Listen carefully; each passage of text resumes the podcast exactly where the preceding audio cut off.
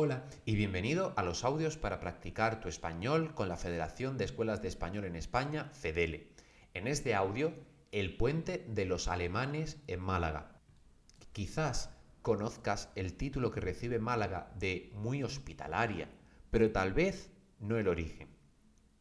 Esta historia se remonta a diciembre de 1900, cuando un temporal hace naufragar una embarcación alemana fueron muchos los malagueños que acudieron al rescate de los marineros, incluso algunos perdieron la vida en este acto.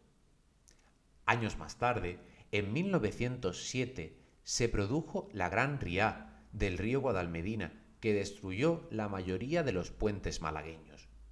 Cuando la noticia llegó a Alemania, ésta decidió agradecer el rescate realizando una recogida de dinero para que la ciudad se recuperase. Con ese dinero se construyó un puente al que denominaron el Puente de los Alemanes. Uno de los centros donde puedes estudiar español en Málaga es On Spain.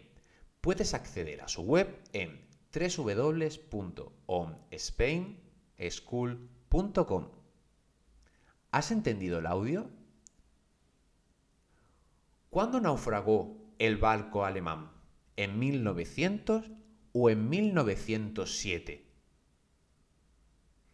¿Qué país fue el que donó dinero para la construcción del puente? ¿Alemania o Francia? Correcto.